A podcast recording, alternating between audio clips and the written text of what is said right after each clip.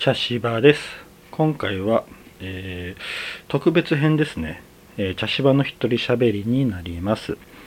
えーとですね、あの Amazon プライムの方で進撃の巨人のアニメが、まあ、期間限定で全話公開ということで、まああのね、一番ラストまで放、えー、アニメが作られて放映があったということで、ね、Amazon プライムで全部流しますよっていうことで、で、一気見をしました。はい。で、あの原作の方はですね、かなり前に読んでいたんですけど、もう今回アニメで見返すと忘れているところがいっぱいあって、特にラストとかって、あれこんな感じやったっけみたいな感じだったんですよ。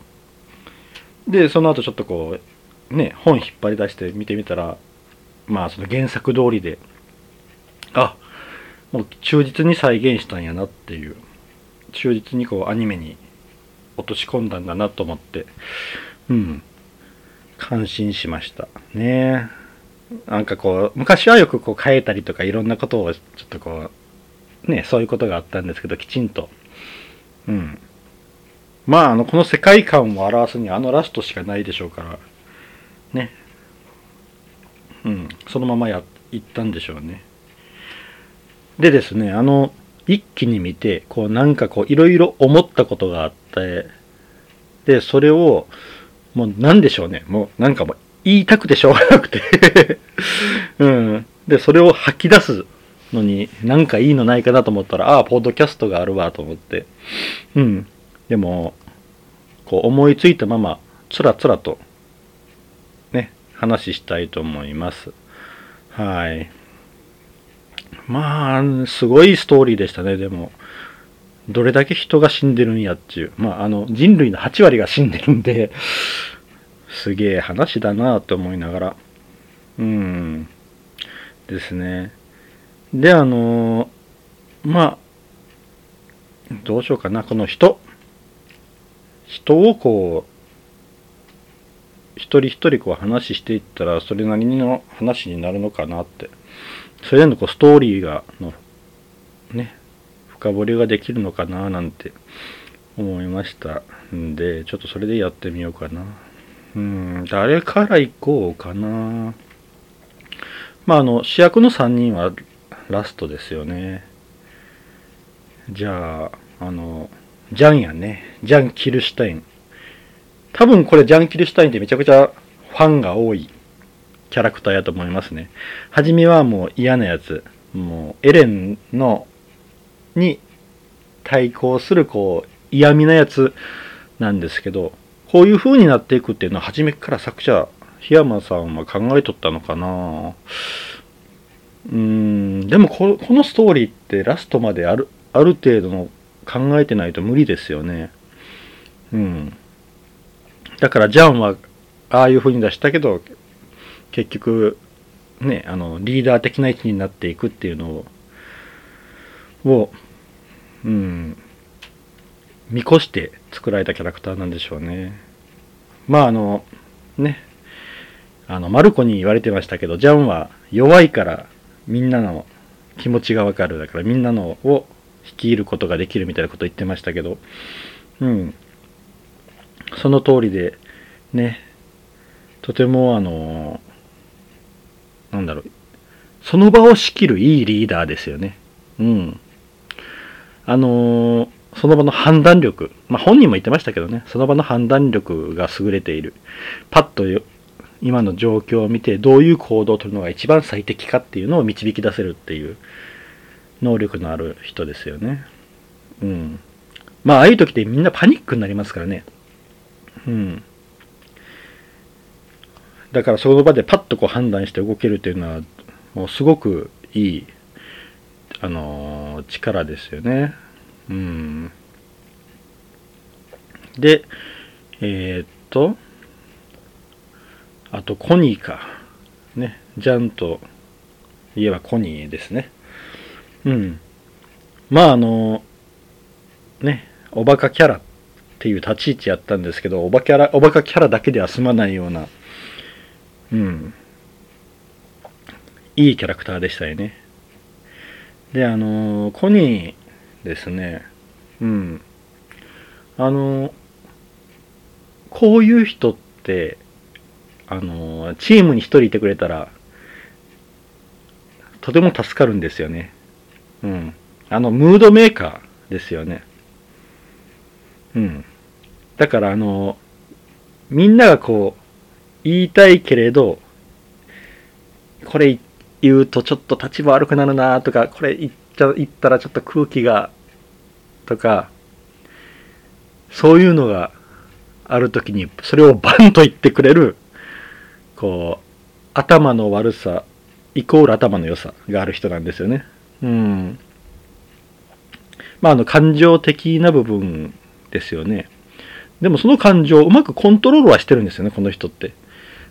本当に言っちゃいけないことは言わないし、でも、あの、みんなが思っているけど言えないことを、バンとぶつけてくれる人。言葉にしてくれる人ですよね。こういうのって大事ですよね。うん。だから彼が、ね、そこに、あのチームにいたっていうのはとても大きなことやなと思いましたね。うん。で、えー、次、サシャか。サシャ。僕、サシャ好きやったんですよね。うん。だから、あの、あれですよね。あの、リヴァイ班の中で、えっと、唯一人間に殺された戦士ですよね。うん。まあ、あの、マルコも、ね、人間に殺された、といえば殺されたんですけど、まあ、でもね、あの、ね、あの、アニや、えー、ライナー、ベトル、えー、ベルトルトは、まあ、巨人ですけど、まあ、人間の時ですもんね。まあ、人間に殺された人間ではありますよね。最終的に、ね、巨人に食べられたとはいえ、そこの状況に持っていかれたっていうのは、あれですからね。人間に殺されたとも言えますよね。ただ、あの、人間の銃で撃たれて、それで亡くなったというキャラクターですよね。うん。これもいいキャラでしたよね。食べ物に目がない。っていう、ちょっとクレイジーなところが多かったんですけど、それがすごく可愛げにつながっていて、ああいう、こう、欲望に素直な人っていうのは、いいですよね。見ていて楽しいですよね。うん。で、あの、ね、えっと、僕らは、そうが、見る場面では、このサシャっていうのが、そういう、こう、食に貪欲な人っていうシーンが多かったんですけれど、あの、みんなが語るサシャっていうのが、とても優しい人っていう、ね、キャラクターなんですよね。うん、あの こ, この人コメディリリーフなんですけれど、その周りの人のこの証言でとても優しい人っていうのがあるっていうのが、うん、すごくいいですよね。で、あのね、あの彼女のね、あの唯一活躍するあの女の子を助ける、あの目の前でお母さんが買いえー、巨人に食べられていて、でそこのこうずっと動けずにいる女の子を目の前でお母さんが食べられている、生きながら食べられているっていうのを、現場にいる女の子を助けるっていうシーンがあって、まあその子は後々ね、あのまた出てきて重要なキャラになるんですけど、うん、そのそこを助けるっていうね、あの時にあの弓弓矢を使い始めるんですよね。で、あのそこからあの狙撃犯になっていくと、うん、だからそういう優しい人が戦士として戦士となって人を殺すようになって、で最後は人に殺されると、うん、だから一番の何でしょう、身近な戦争を体現している人ですよね。うん。あ、あとあのその優しいっていうのを表す表現として、あのミカサがボロ泣きした人ってこの人ですよね。亡くなってボロ泣きした人、あのエレンとサシャですよね。ミカサがあのな亡くなってボロ泣きした人っていうのはね、うん、だから、だからどれだけこのサシャっていうのがね、大きな存在やったかっていうのが分かりますよね。うん。あとあの、あれですよね。ライナー。あの、鎧の巨人ですね。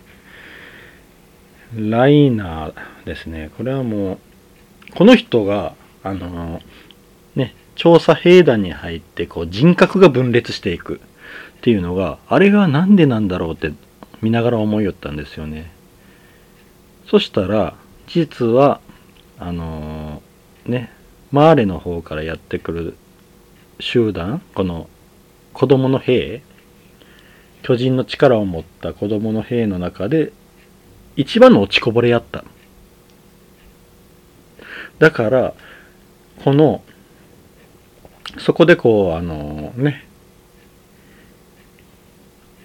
どうしてもあの、自分が先頭に立たなきゃいけない状況になって、うん。だからあの、アギトの巨人の子が食べられたですよね、あの、ユミルに。あの、あっちの方のユミルですね。あの、はい、ユミルふたりいるから、ね、あれですね、始祖の巨人じゃない方のユミルですよね。に食べられて、で、そこから、兄にブチギレられて、で、そっから自分がもうこのままみんなであのマレーに帰ろうってなるマーレだマーレに帰ろうってなったんですけれど、いやあっちに潜入しようって言い出して、でそのために自分はこうあの先頭に立つっていう立場になった。だからもともとこの人弱い人なんですよね。あのー弱い人なんだけれど、自分を鼓舞して鼓舞してってやってきよった人なんで、そこでこうあの、やっぱりその、精神が分裂してったっていう形になるのかな。うん。その点あの、ベルトルトとかは割り切ってた。ですよね。うん。あの、ベルトルトですね。あの、この人、すごい不思議な人なんですよね。何を考えてるかわからない人ですよね、まさに。うん。あの、ライナーの方がすごく人間的ですよね。うん。あの、ベルトルトって、うん。なんか、何なんでしょうね。何も、うーん、何も考えていないと言ったら言葉がおかしいですけど、うん、この人が一番よくわからなかったな。あの、えっとラストであのー、ね、あのー、ユミルがいたあの場所、あれ道ですかね。あそこに。で、あの、アルミンと、あとあの、ジークが二人で語り合ってる時にみんなが出てくるじゃないですか。あの、自分たちと関わった巨人自分たちと関わった巨人がいて、で、その中にはあのね、あの、エレンのお父さんとか、ね、あの、そのお、お父さん、エレンのお父さんを助けたあの人、あの、フクロウをやった人ですね。とか、あと、そのさっき言ったユミルとか、が、バッとこう行って、みんなを助けてくれるっていうところにはなるんですけど、そこにあの、ベルトルトはいなかったんですよ。でも、手は貸してくれているっていう。うん。アルミンの前だけに現れたんかな？うん。だからあのこのベルトルトが考えてることがよくわからなかったんですよね。うん。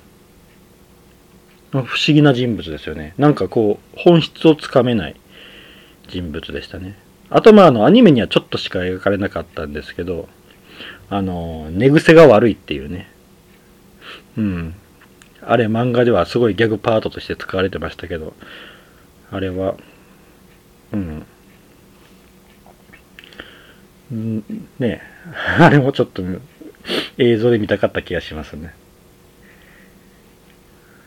ああ、あとあのかな、えー、彼は兄のことが好きやったんですよね。だから兄兄のことを交渉材料にアルミンにされてしまうっていうこともありましたけど、うんまあああそれプラス、あとあの、兄とアルミンがちょっといい感じになったんで、嫉妬もあったのかな。だから、だからちょっとひねくれて、うん、やったかもしれませんね。あの最後の、こうた、助ける時のメンバーにいなかったり、アルミンの前だけに現れたり、でも助けてくれたりって、あそこにあの、兄もいましたからね。あの最後の戦い時に、うん、あ兄を助けたんですよね。ブワーって手で払って、だから嫉妬があったんかもしれんな。うん、アルミに対して、うん、ですね。まああの、えー、このさんにんですね。ですんで、あのライナーとベルトルトと兄ですね。まあ兄はもう兄兄のままでしたね本当に兄は兄のままで、まあでもよねんかんずっと皇室化していてっていうのはなかなかすごいですよね。あの精神力は強いですよね。うんまあ、お父さんに格闘技をずーっと叩き込まれていて、でめちゃくちゃ強いっていうね。うんで最後は一回ちょっと離脱しようとしたんだけれど、また戻ってくると、うん、いう形でしたね。まあうんあの後兄とアルミンはくっついたんやろかね、そこはちょっと気になりますよね。うん。で、えっと、あとは、まあ、あれに行こうかな。えっと、エルビン、エルビン・スミス。この人はもう本当頭がいい人やったんだろうなっていう感じですよね。あの普通こう学校のそういう歴史の授業を受けていて、であの壁の向こうの人類は全滅しましたっていうのを誰が確認したんですかっていう、ね、そういうツッコミを入れるってなかなか、うん、じだからそっからずっといや壁の向こう側の世界はあるって思ってたんですよね。でそこに向けて進んでいく、そこをそれを確認したいっていうやつですよね。だからあの最後のねあの壁がなくなった後のことはんえっ、ー、と壁がなくなっなんて聞いたんだかなリヴァイがうんまあとりあえずあのなってみないとわからないって言ったんか。確か。壁はなくなってみないとわからない。で、あの、地下室、あの、エレンの家の地下室を確認したいっていう、うん、ような感じでしたよね。だから結局あの、この人は頭はいいんだけれど、この壁の中の世界、調査兵団なんだけど、その壁の中の世界と壁からちょっと出た世界までのまでしかか考えられなかった人なのかな。うんでもこの人のあの腹の座り方と統率力はめちゃくちゃすごかったですよね。うんあの獣の巨人とのね戦いのところは、僕はあのあれはもう本読んだ時からもう印象はずっと残ってましたね。うん。あそこでこうね、立てた、あのー、計画っていうのが、獣の巨人を倒す計画っていうのが、新米調査兵団を率いておとりになりながら、リヴァイにずっと横から回ってもらうと。うん。いう、あれですよね。うん。だからすごいそれは、うん、あの計画を立てて、それを実行するっていう胆力の差けど、まあ、もう、行くも地獄、引くも地獄だったらそうやるんですけど、それを、その、そこに残っている兵団たちに指示をして、自分が先導して突っ込んでいって、みんなを引き連れて、で、エルヴィンが倒れても、他の調査団はやめなかったじゃないですか。あそこで逃げたりすることなかったじゃないですか。だからどれだけの統率力があったんや、この人。あの、この人、あとカリスマ？統率力とカリスマがどれだけあったんやって思いましたね。うん。で、このエルヴィンが死にかけると。うん。で、あの、フロックが助けて。で、そこで、あのー、ね、瀕死のアルミンと瀕死のエルヴィン、どっちを救うかっていう話ですよね。うん。だから、あのー、僕すごく印象に残った話で、あのー、このアニメの中ではみっつあったんですけれど、そのうちのふたつは、あの、ごじゅうよんわの勇者ですね。と、ごじゅうごわの白夜ですよね。ここ、これがすごい印象に残ったんですよ。これはあの、あれですね。あの、ベルトルトの超大型巨人を倒す。アルミンが倒す。体中に火傷を負って倒すってやつですよね。うん。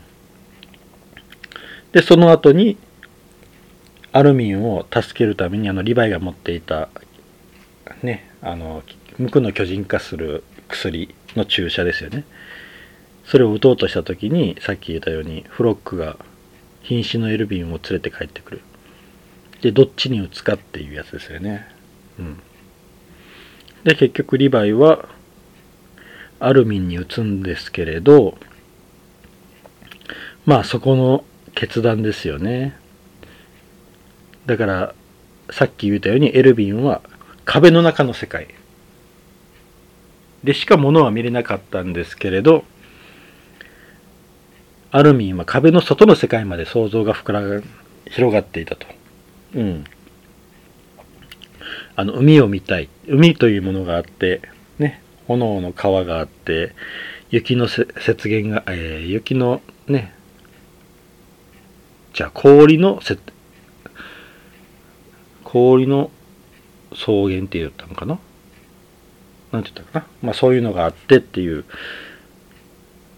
壁の向こう側に希望を見ていたんですよね。で、エルヴィンは壁の向こうにはもう多分何も考えれなかった。その差、プラス、あとあのまあこの戦いの連鎖からはもう解放してやろうっていうリヴァイの優しさですよね。それでまあエルヴィンが死ぬ、死をね、死ぬことになるっていうんですけどね。うん。もう、さすがにもういいでしょうっていう感じですよね。うん。もう早く解放してあげたいっていう気持ちだったんでしょうね、エルヴィンを。うん。ですよね。で、エルヴィンの次に調査兵団の団長になったのが、さし、えー、さしじゃない。ハンジだ。ハンジですね。ハンジゾエ。うん。僕はあの、ハンジってあの原作読んだ時ってあんま好きじゃなかったんですよね。うん。で、この、なんでやろうって思いよったんですよ。で、でもあのこのアニメを見返していてなんか分かりましたね。 な, なぜハンジが嫌いだったのか。でそのハンジがこのアニメで見返したらもう全然嫌いじゃなかったっていうのがねうん分かりましたね。それはあのやっぱえー、あれですね、僕は今回このアニメを見返して一番良かった話に関係するんですけれど、僕一番良かったのがあのよんじゅうはちわの傍観者なんですよ。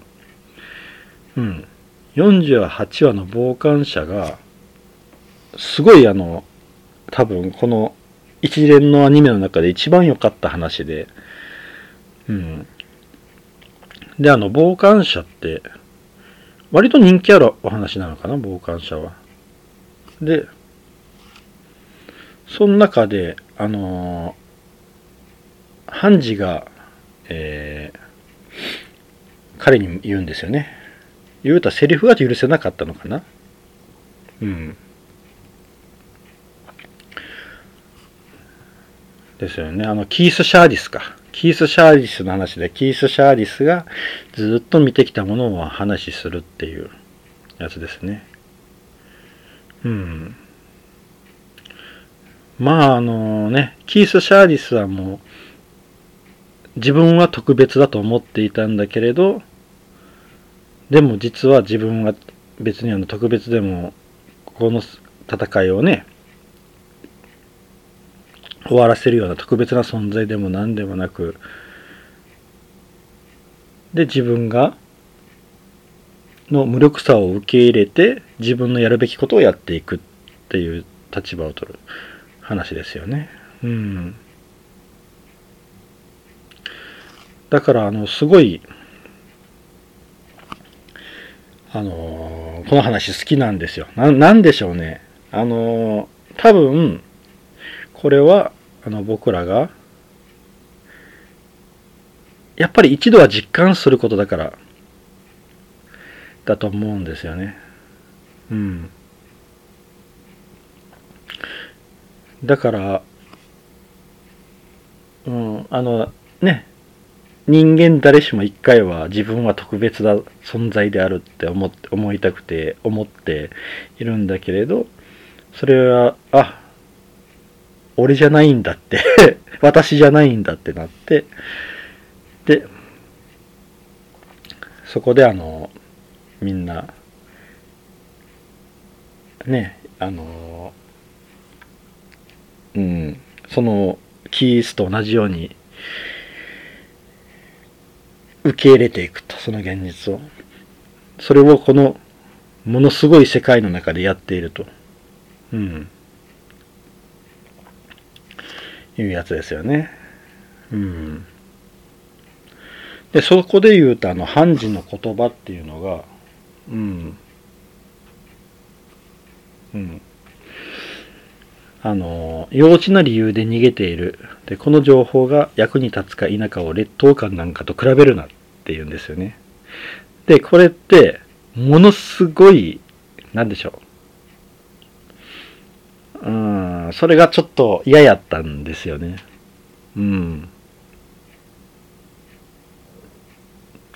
なんか、そのキースの思いを踏みにじった、イコール、僕らのこの抱えているこの、キースと同じ気持ちを踏みにじられた気がしたんやろ、やろうなと思いますね。原作読んだ時に、すごい嫌な気分になったのは。うん。ね、まあ、まあ、劣等感ってズバンって言われてますしね。で、あの、このセリフを言うときに、あの、リヴァイが止めるんですよね。あの、ヨセハンジって、えー、ね、こう、パッと止めるんですけど、うん。まあ、あの、ね、あの、リヴァイがもうな、なんかこう、わ、これはって思ったんでしょうね。うん。まあね、あの、幼稚な理由、幼稚な理由っていうのが、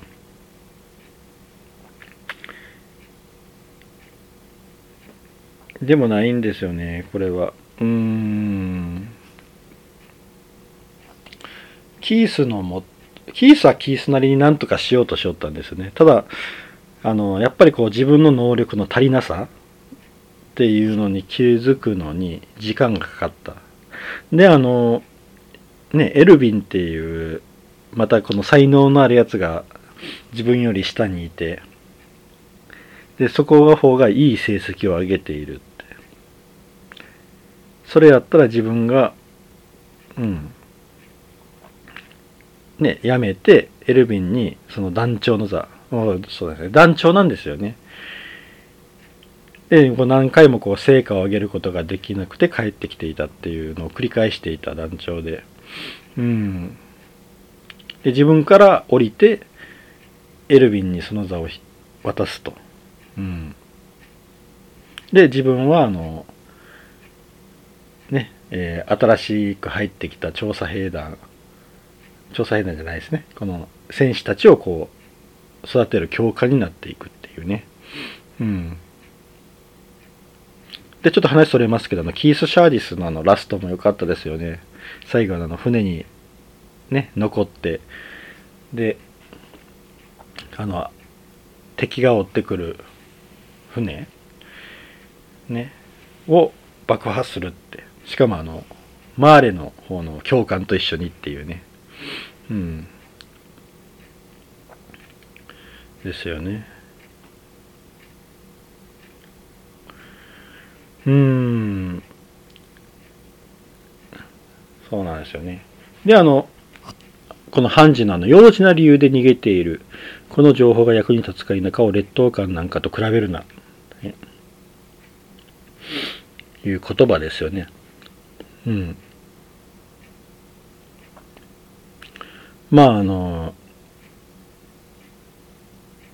そんなこの情報は全部出せっていうことですよね。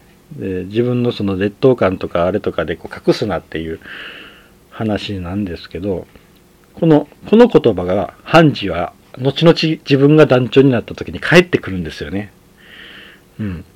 まあ、あの、判事が団長になった時に、結局あの、ね、あの、壁の向こう側に行けるようになって、壁の向こうにもう人類がいて、そこから政治の話になっていくんですよね。そしたら、この情報を出すか出さないかみたいなことを判断する立場になるんですよね。まあ、駆け引きが多くなっていくと。うん。そうしたら判事はこの時に語っていた理想論に苦しめられるんですよ。うん。うん。あの幼稚だからあの多分あの段階このキースに噛みついた時の判事はまだ理想主義者であったんですけど、自分が団長になって現実主義者にならざるを得なくなったと。うん。まあそれはそれで辛い立場でありますよね。うん。自分が知った情報をこううまく操作して、このね、国は不利な立場にならないようにするっていうね。うん、で、結局そうやって政治をやっていって、で、うん、最後は、あの、足止めですよね。あの、地ならしの足止めに向かっていくということですよね。で、その時に、またあの昔の判事に戻るんですよね。多分そういうあの巨人のことなんか考えなくなった。うん。なっていたんだけれど、改めてこの地ならしの巨人を上から見たときに、やっぱり巨人は素晴らしいと。ね。巨人マニアの姿に、えー、考え方に戻って、で足止めして死んでいくっていうね。うん。で、あの、最後、ちゃんとあの、彼女の死体を描くのではなくて、こう、燃えながら落ちていくところで、そこからパッと切り替わって、調査兵団に迎え入れられるっていうのも良かったですよね。あれはもう作者の優しさですよね。うん。多分あのよくやった判事っていうあの調査兵団が亡くなった調査兵団ねエルミンらが集まったんですけど、多分作者もよくやった判事ってなったけだってあの最後の遺体は書かなかったっていうあれはあったのかもしれませんね。落ちた瞬間にパッと元の姿に戻ってみんなに迎え入れられるっていう、うん、っていうキャラクターですよね。だからあのアニメで見返したらもう多分このあの後でハンジは政治をやらなきゃいけないっていうのを知ってたからかそんなに嫌な印象はなかったですね。あの原作を読んだ時ほど、うん。だからあのこあのセリフっていうのは多分この後々のハンジの人生を語るハンジの生き方を語る上での多分壮大なネタ振りやったんでしょうね。うん。こんなことを言っていたこんな理想を言っていた人も後々自分では悩んでね、あ順番が回ってくるみたいな表現してましたけど、うん。頑張れよって言われおりましたね。あの、ね。仲間に言われてましたよね。仲間というか、あの、あれですね。王の側近の方の兵団の、うん、人に言われてましたよね。まあ、ある意味、かわいそうでもありますよね、キャラ。うん。で、えっと、リヴァイは後にしようかなやっぱ。そして、えー、クリスタレンズですね、えー、ヒストリアレイスっていう王騎の血を継ぐねもので王女になる人なんですけど、これとアダのユミルですね。この二人の話結構好きなんですよね。僕結構あのこのユミルが好きなキャラクターの上位にいて、うんねあのー、結局ユミルはクリスタに恋心を持っていたと。恋心を持っていてツンデレだったっていうね。それゆえのツンデレだったっていう。うん。この二人の関係好きでしたね。うん。ねユミルは最後までクリスタにこだわって連れて行こうとしたんやけど、結局お別れをすると。うん。まあねあのー、これも後々喋りますけどまああの宿命なんでしょうね。うん。ここで別れてでクリスタはヒストリアとして戻ってで結局子供を産まなきゃいけないという宿命があったっていうことですよね。うん、でユミルはユミルで戻ってアギトの巨人をを次に移さないと最後の戦いは成立しなかったっていうですよね。うん、だからそこで裂かれてしまったっていうあれですよね。まあこのあのクリスタとユミルの話もすごい好きでしたね。で、あとは主人公のさんにんとリヴァイですよね。うん。まあ、アルミンかな。アルミンですね。アルミンは、まあ、彼はものすごく深く立ち入った傍観者。なのかなっていう感じですよね。うん。キース・シャーリスさんですね。うん。まああのね、あの、えー、超大型巨人を受け継いで、であのみんなを引っ張る立場になってっていう、だから対局を見て計画を立てるという立場になったんですよね。うん。だからのジャンとは違う能力なんですよね。ジャンはその場の状況の中で一番最適な方法を選べる。アルミンはあの計画を立てる方なんですよね。うん。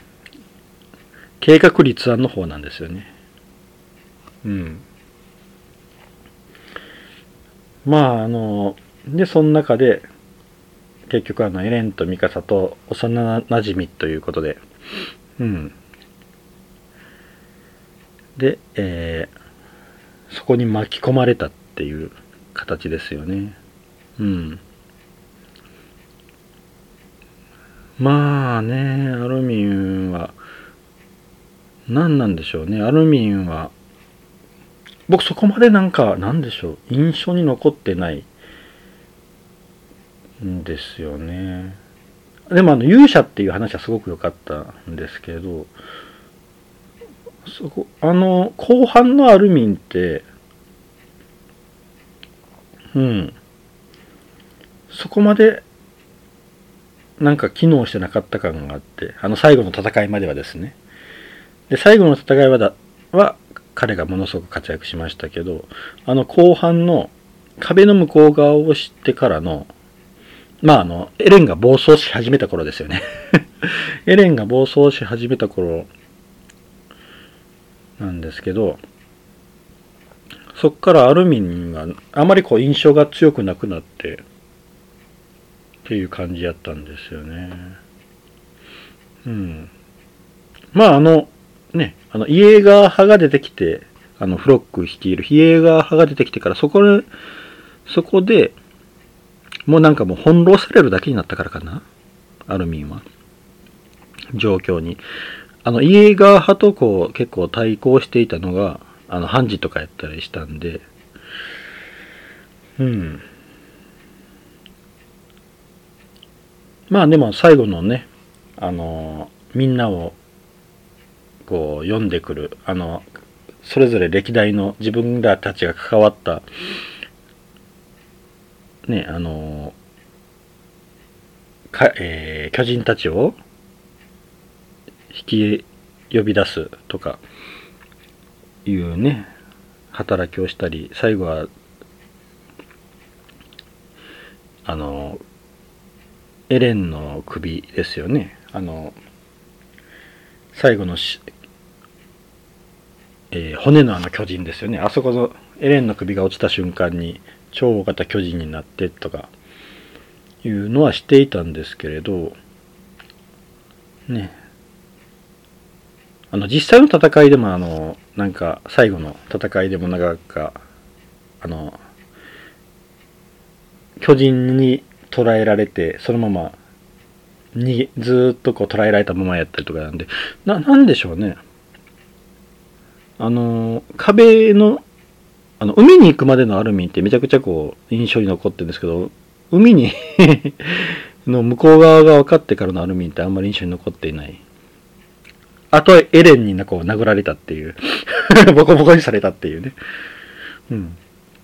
まあでもあのねエレンが一番ね心開いていたのはアルミンやし、うん。まあね。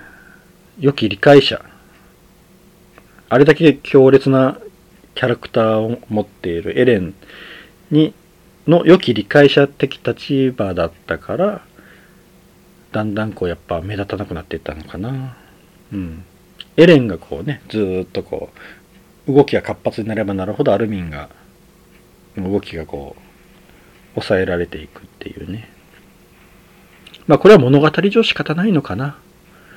うん。ここでアルミンがまたなんかねこれがこうでこうでって計画立ててっていうような状況でも、でもなかったですしね、うん、全部エレンがこう物事を掌握して動か、動かしていたんで、うん、まあでもねエレンにとってアルミンは追ってよかったよなという感じですかね。はい。で、あと、リヴァイですね。リヴァイ・アッカーマンですよね。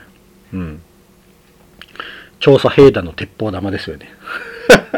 なんかもうそのイメージなんですよね。調査兵団の鉄砲玉。もう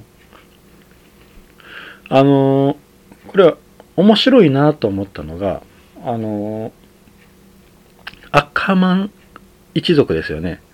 アッカーマン一族、あのー、昔こう王国ができた時に、その王国に背を向けたのがアッカーマン一族と、あとあの東の国の人、ね、日出る国でしたっけ、えー、あずま人だ、そうだ、あずま人、あずま人ですよね、後のやったと。でその背中を向けていて、であのああ背中を向けていた。でその理由は何だろうと思ったら、あのアッカーマン一族って結局あの主従関係を結んで、その主を守るっていう能力に優れているみたいなことを言っていたんですよ。ただこれは言っていたのがエレンで、でエレンはミカサを守るために嘘をついているっていう話やったんですよね。うん。であのなんかちょっとこう回想の中であのジークにその話をしたときに、いやそんな研究結果はない、それはないと思うぞとかって言ってたんですよ。でああないのかと思いながらも、あのアッカーマンのリヴァイとミカサって結局、主従関係のじゅうの方におるんですよね。うん。で、あの、唯一、あの、あいつですよ。えっと、切り裂きケニーやってしたかね。彼だけが、あの、まあ、主の方にいたんですけど、切り裂きケニーですよね。ケニーですよね。ケニー・アッカーマン。うん。ですよね。ですんで、でもまああの彼も結局あのどちらかといえば対人ですよね。対人で動いていた人間なんで、もう殺し屋ですからね。ですんで彼の力がその主従で動いていたかって言ったら、対人では主の方を取れるのかな、アッカーマン一族って。でもあのリヴァイとミカサは主従があるんですよね。で銃の方なんですよ。うん。だから鉄砲黙った言ったんですけど、だからあのエレンが言っていたあそこに関しては当たっとるんやないかなと思って、主従の関係が強くがあるほど力を発揮できる。でそのあの巨人に対してですよね。やけどそのあの王国の考え方にはついていけないということで背を向けた、うん、一族であの自分の身に危険が迫った時にある時力が発動するっていう、まあまああのものすごい人間になるっていう力ですよねが発揮されると。うん。だからそのうんそれを考えた時にあの話は合ってたんじゃないかなと思うんですね。あのジークが否定したのは、あのジークっていうのは常にあの主の方にいるあの巨人だからやと思うんですよ。あの獣の巨人って周りをこう操作できる、周りとこう連携をとって操作できる主の立場にいる人間なんで、多分銃の感覚はわからないと思うんですよ。うん。多分これはもう後でまたちょっと詳しく話しますけど、だからこの主従の関係でで構成された中で力を発揮できるっていうのは当たってる気がするんですよね、僕は。で、リヴァイはもう完全にもエルヴィンの下について動いて、いや、あくまでもあの自分がシューなのはあの、あの、リヴァイ班の兵長の時だけなんですよね。うん。で、自分からこう大きな計画を立てたりすることはしない。だからあの、アルミンのところには立てない。でもジャンのところには立てるっていう感じですかね。その場のこう状況を見て判断して動くっていう。うん。で、あの、それはミカサも一緒なんですよね。あの、ミカサとエレンってあの、お互い幼な、幼なじみで、好意があったとしても、あれってどう見ても主従関係だよねって思って僕見よったんですよ。エレンが危なくなったら、絶対ミカサが助けに来るっていう。うん。だからこの主従関係が強い一族なのかなって思ったんですよね。うん。で、まあ、あの、リヴァイはまあ、人気キャラですよね。なんといってもあの、紅茶の飲み方ですよね。あの、カップを上から持って、その、あの、あの飲み方ですよね。うん。あとあの、超潔癖症で綺麗好きっていうキャラクター。いいですよね。で、めちゃくちゃ強いと。巨人とためを張るほど強いっていう。うん。ですね。でも、彼はもうずっと獣の巨人、ジークですよね。最後の方はジークをずっと追い続けるっていう。まあ、なんでかって言ったら、それもあの、エルヴィンの、エルヴィンからの命令ですからね。で、やっぱ主従なんですよ、そこは。主従関係なんですよ。で、結局最後の最後でこう、エルヴィンの最後の命令を、成し遂げることができると、うん、いう形ですよね。まああのね、リヴァイ、リヴァイもツンデレですからね、結構あの、口は悪いんだけれど、めっちゃ優しい人で、あの最後の、あれ良かったですよね。やっと全部の戦いが終わって、終わったら目の前に調査兵団が現れて、亡くなった。で、そこであの、心臓捧げようのポーズをすると。多分あの、心臓捧げようが、のポーズ、リヴァイがやったのって、あそこだけなのかな？描かれてるのは。多分そうですよね。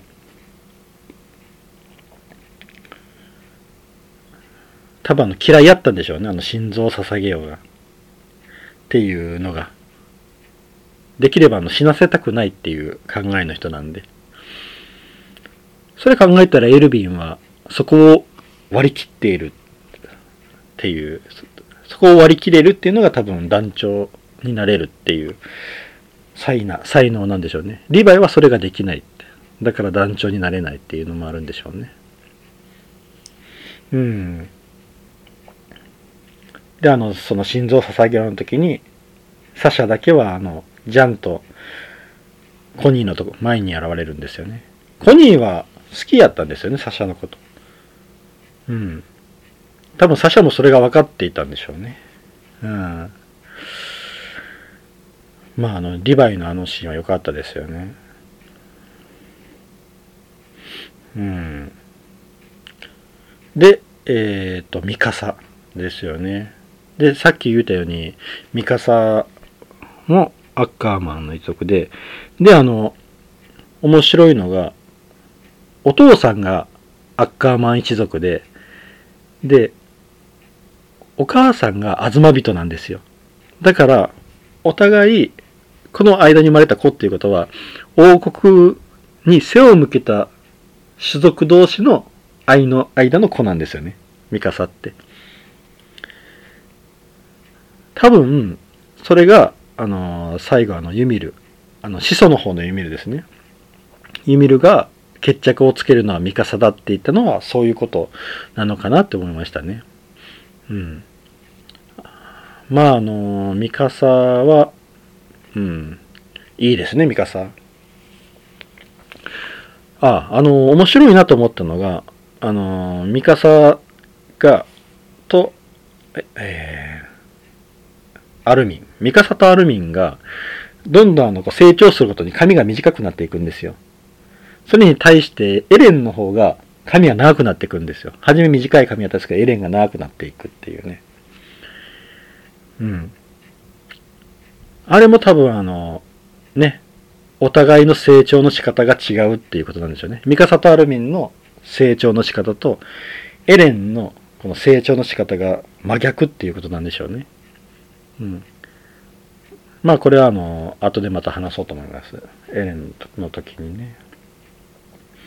まあね、この物語の決着をつける人、ミカサはね、決着をつける人であり、で、最後、ね、きちんとね、人生を全うして、終えてっていう、うん。ある意味一番大変やったけれど、一番幸せな人生を送れた人なのかもしれないですよね。うん。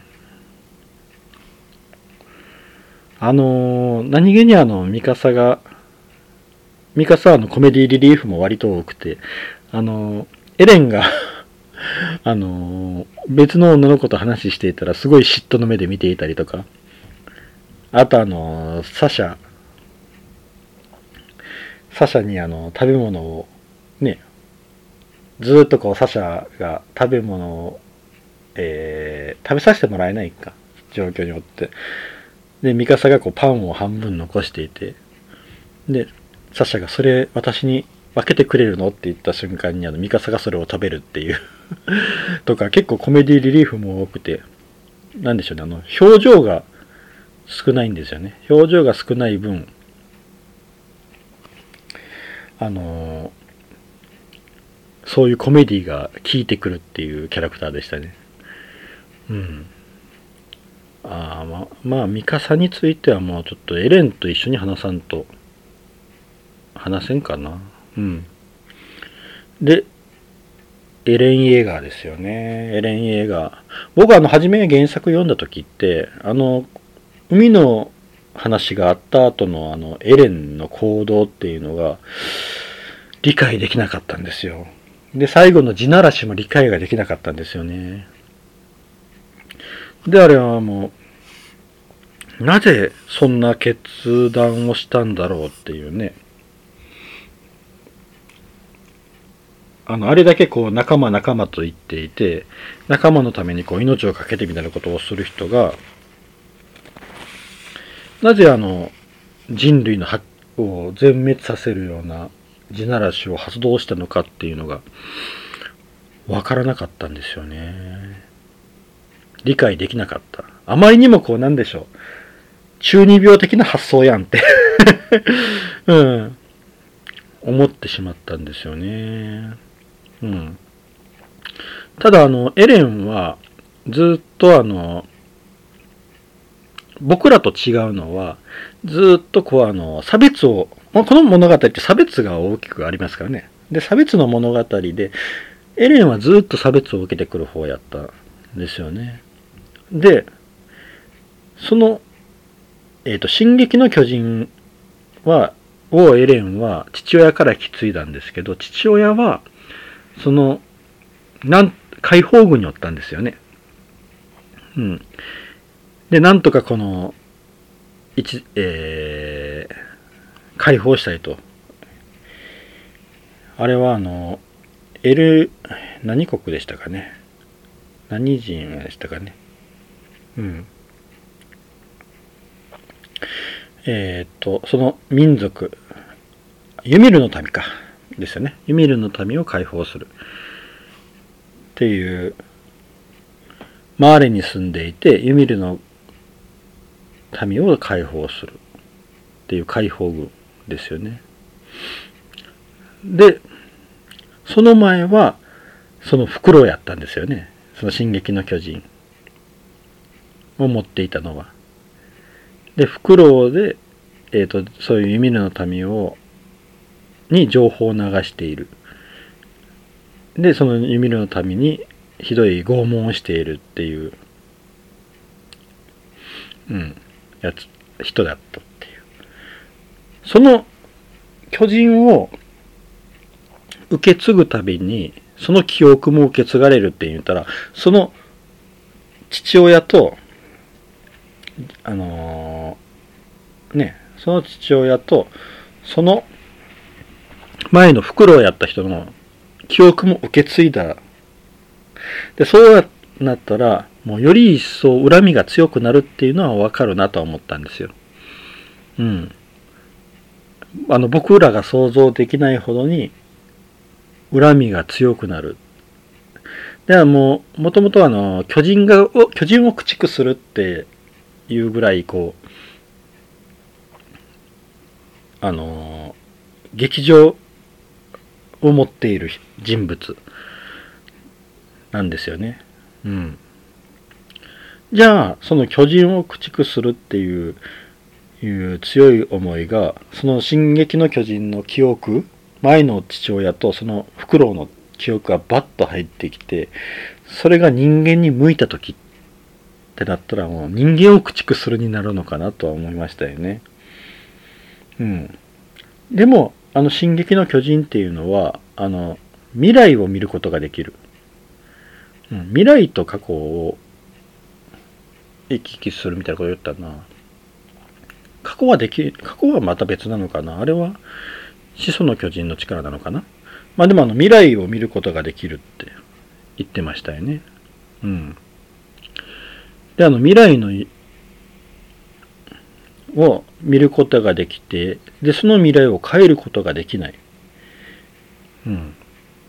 じゃあ、その未来を見てしまったエレンは、まあどうなってしまうかっていうことですよね。で、あの、その後半のエレンってもうほとんど感情を出さなくなったんですよね。もう前半あれだけ感情を出しよったのに、あの、まるであの、まるでというかもう、本当にあの少年漫画の主人公っていう感じだったのに、後半全然感情を出さなくなったっていうのは、あれはもう押し殺したんですよね。未来を見て、見てしまう。で、自分が人類のはちわりを殺してしまう、地ならしで。で、なんとか未来を変えようとしても絶対にその未来の方に進んでしまうってなった時に、諦めもあるのかな。諦めもあって感情を殺してしまう。うん。だからあの、サシャが亡くなった時に笑ったっていうのがあったんですけど、あれって結局あのもう自分の無力感に笑ったような気がしたんですよね。あとあのまああの最後にの言葉が肉だ、肉やったのかなサシャ。で、サシャらしいっていうのもあって、あったし。でもあの、どちらかといえばもうこの未来を変えることができなかったっていう、いう、まああの、諦めの笑い。自分はこうなることが分かっていたのに、その通りになってしまったっていう、うん、あれもあったのかなって。で、結局あの最後にあのね、自分を解釈してくれる人はミカサだったっていう、うん、それもわ分かってたとで。分かっとったっていうことですよね。うん。まあだからもう本当のこの物語っていうのはきちんとあの最初から最後までずっとこういう風に進んでいくよっていうあのえっと作者の檜山さんは別にしてですよ。この歴史っていうのがもうすでに決まっていて、でこの通りに進んでいきますよってな決まっている。まあ宿命ですよね。で、そこでそれをなんとか変えよう変えようってもがいていてもその通りに進んでしまうっていう無力感をずっとエレンは感じ続けていたっていうことですよね。うん。うん。じゃあ、その歴史を作ったのは誰なんだろうっていう話になるんですよね。うん、そじゃあその歴史を作ったのこのこういうふうに進んでいきますよって決めたのは誰なんだろうって考えたときに、一番の黒幕、まああの黒幕は一見エレンに見えるんですけど、じゃあ本当の黒幕は誰なんだろう、この歴史を作った最後を人類の地ならしで人類のをはっせんにんを殺して、でエレンはそこでミカサに殺されてっていう、このこの歴史を作ったのは誰なのかなって考えたときに、やっぱ始祖ユミルなのかなと思ったんですよね。うん。じゃあ始祖ユミルはなぜこのような歴史を作ったのかって考えたとき、もしかしたらもう巨人を自分が作り出した巨人というか、まあ自分の巨人作りをやめたかったっていうのがあるのかなって思ったんですよ。うん。あのユミルがはもともと奴隷でいたんだけれど、巨人の力をたまたま手に入れたことで、あの結局あの王女になった、まあ、王様の側室になったっていうことですよね。でそこからあ王様の側室の立場にいたんですけれど、やっぱそこには主従関係があったと。うん。でその主従関係の中で、えー、いて、でもうその王様が亡くなって自分が亡くなってって言うても、亡くなってもあのあの道ですかね、あそこでずっと巨人を作り続けていたわけですよね。うん。でその巨人作り出しその巨人を作っているっていうのがあの人間社会の中にも影響を及ぼしていたんですよね。だからあの巨人が、えー、例えば攻撃されて倒されて、でその巨人の持ち主が傷ついてもその傷は治り治るっていうのは、そのユミル始祖ユミルの方がこうずーっと治しよった。なんかジークがでそういう表現ありましたよね。あのジークがあのリヴァイにあのー、あれは来来訪でしたっけ、来訪で爆発した時に体の半分がなくなったんだけれど、そういうミルにこうずーっと体を治されていた。うん。でそれでまたあの人間は復活できるっていう、そういうこうあの巨人作りをずっとやっていた。うん。でそれをやめたかった。うん。ですよね。でそうしたらそうした時にどうしたらいいかって言ったら、このエレンっていう人間が生まれ、エレンが進撃の巨人をを受け継いだと。でなんか進撃の巨人っていうのはあのどこにも隷属しないっていうなんか巨人らしいですね。うん。伝説によると。だから誰のところについたりもしないっていう巨人で、まあ一匹狼なのかな。うん。じゃあその進撃の巨人にこのえー、巨人の世界を終わらせてもらおうって考えた始祖ユミルは。うん。で結局あの自分がいるところにその、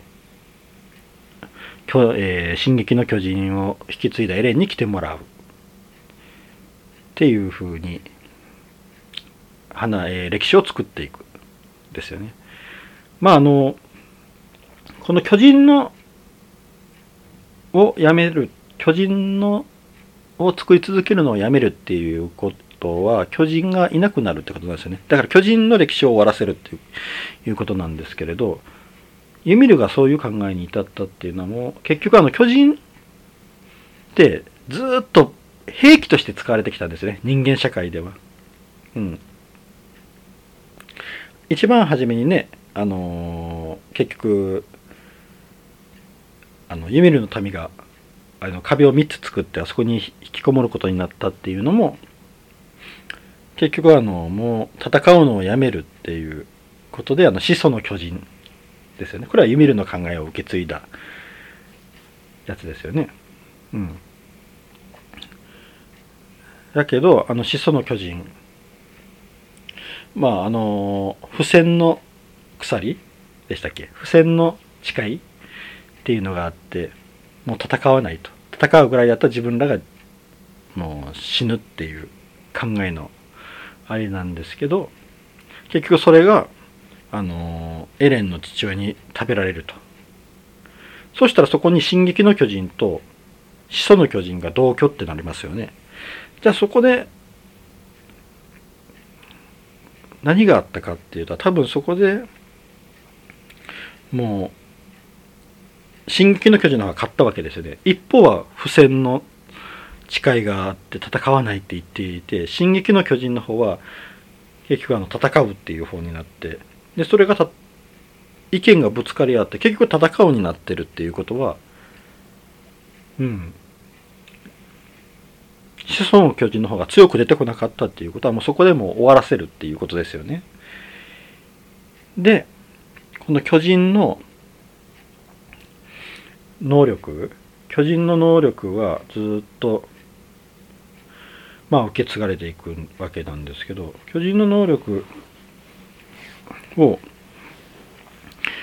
持った人間たち、それをもうずっと兵器として使われよったんですけれど、でももうあのこの物語の後半の方ではそれが役に立たなくなってきていた。もうあの人間がその巨人に対抗する兵器を作り上げていて、でそこにそれに対してもう巨人が押され始めたんですよね。もう兵器として機能しなくなってきていた。それもなんか理由としてあるような気がしますよね。もう巨人の時代は終わったっていう。だから始祖ユミルはもうそういう風に持っていくと。うん。だから進撃の巨人と始祖の巨人をあのね、えー、エレンのお父さんが持った時も進撃の巨人の方が強く出て出たということですよね。うん。でずっとそれであの進んできて。ユミルのもとに、えー、ジークがやってきたかな。でジークとユミルの対話が始まるわけなんですけれど、ジークはユミルを、えー、理解することができなかったんですよね。これはなんでかって言ったらもう、うん、ジークはあの主従で言えば主の方なだからなんですよ。うん。だからそういうあの奴隷の気持ちはわからないんですよね。だけどそこにあのエレンがやってきた。でエレンはあのユミルに対してもう君はあの奴隷でも神でもないって、ただのただの人間だみたいなことを言うたのかな。人間人間の昔ですね。あでもそうか、元のユミルのあの生きている時のユミルの姿でしたからね。奴隷でも神でもない人間だってアイデンティティを認めたんですよね。そしたらあというかもうエレンはなんでそれができたかって言うたら、彼もあの壁の中で抑圧された人間だったからなんですよね。うん。あのトルストクの方で。トルストクやったかな、エレンが住んでたのは。あそこに住んでるっていうことは、もう一番最初にこう、巨人が来たら狙われるとこじゃないですか。ということは彼の、その、ね、立ち位置、人間としての立ち位置がわかるじゃないですか。で、ずっとこう、あの、巨人に対して、巨人に対して抑圧されてきた人間。そこはあの主従の従の方におらなきゃいけなかった人間だから分かるんですよね。うん、ずっと差別を受けてきた側だからですよね。ユミルも、まあ、差別を受けてきた側かだからですよね。うん、だ, だからそこで気持ちが分かってユミルをが自分の計画をそこで発動すると、それが地ならしなんですよね。うん、もう巨人の時代を終わらせるって決めたと。うん、でそういうふうにこう歴史を作ってってエレンをそのように導いていったっていう感じなのかなと思いましたね。で最後この巨人の時代のを終わらせるのは誰かって言ったらミカサ。ミカサっていうのはその巨人の帝国に背を向けたあのアッカーマン一族とアズマビトの一族の間の子だからねっていうことですよね。だから巨人に対して背を向けた人種の中の子供、間の子供だからだと思うんですよね。うん、だから結局この物語って全部あの支配からの解放ばっかりなんですよ。まあテーマが支配からの解放なんでしょうね。うん、あのみっつの壁の中にぎゅうぎゅうで住んでいたで巨人で支配をされていたあのユミルのための解放ですよね。うん、であの結局あの